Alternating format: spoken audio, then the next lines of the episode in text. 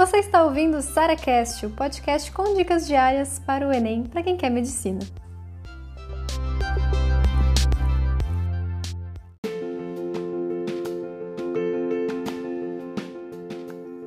O Fala que eu te estudo de hoje tem vários depoimentos. E, na verdade, vocês podem ver que todos eles falam sobre a mesma coisa: cair o rendimento agora na véspera da prova assim, a prova está se aproximando e você, quando faz uma prova, faz um simulado, vê que você está pior do que antes, vê que você tinha atingido resultados maravilhosos antes, né, alguns meses antes, algumas semanas antes, e agora está só ladeira abaixo, você está com medo desses resultados replicar na prova do Enem. Deixa eu falar uma coisa para vocês, tá? Quem esperava aí um crescimento completamente linear dos estudos, dos simulados, cara, você tá vivendo, sei lá, no mundo da, da magia, da, da, fantasia dos estudos. Gente, a vida real, você vai super bem no simulado, você vai super mal no outro, você vai, sabe, melhor em umas provas, pior em outra. Isso não significa que você não vai ser aprovado, pelo contrário.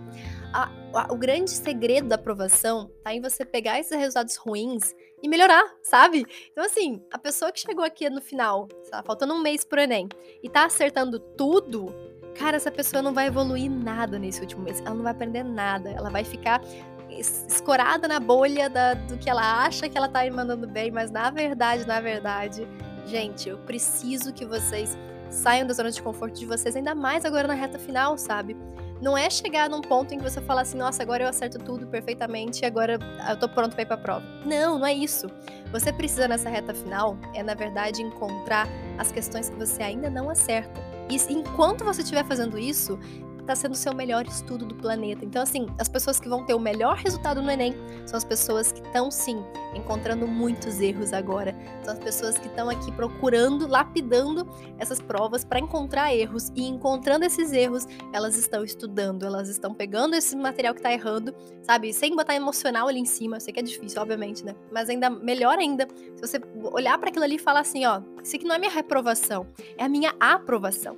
Cada erro desse aqui, se eu conseguir encontrar as respostas, se eu conseguir entender, eu ainda tenho tanto tempo até o Enem. Gente, tem muito tempo sim, tá? Dá pra... Quantas questões por dia a gente não consegue corrigir? Quantos erros a gente não consegue converter em acertos até o dia do Enem?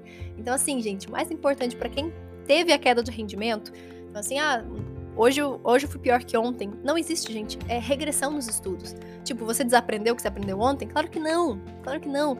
O que aconteceu foi, você encontrou questões novas, questões que você não sabia antes, questões que, diferentes, questões que desafiavam, outros modelos de questões que você não tinha visto ainda. Ou seja, é a melhor coisa que podia ter acontecido. E eu faço isso com todo mundo na mentoria. Quem faz mentoria comigo sabe.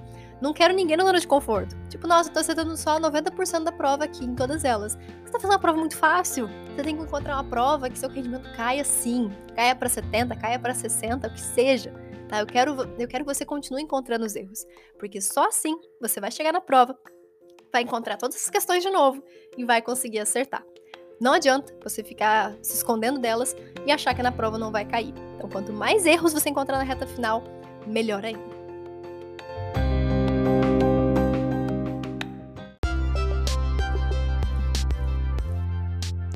Você ouviu mais um SaraCast, o podcast com dicas diárias para o Enem.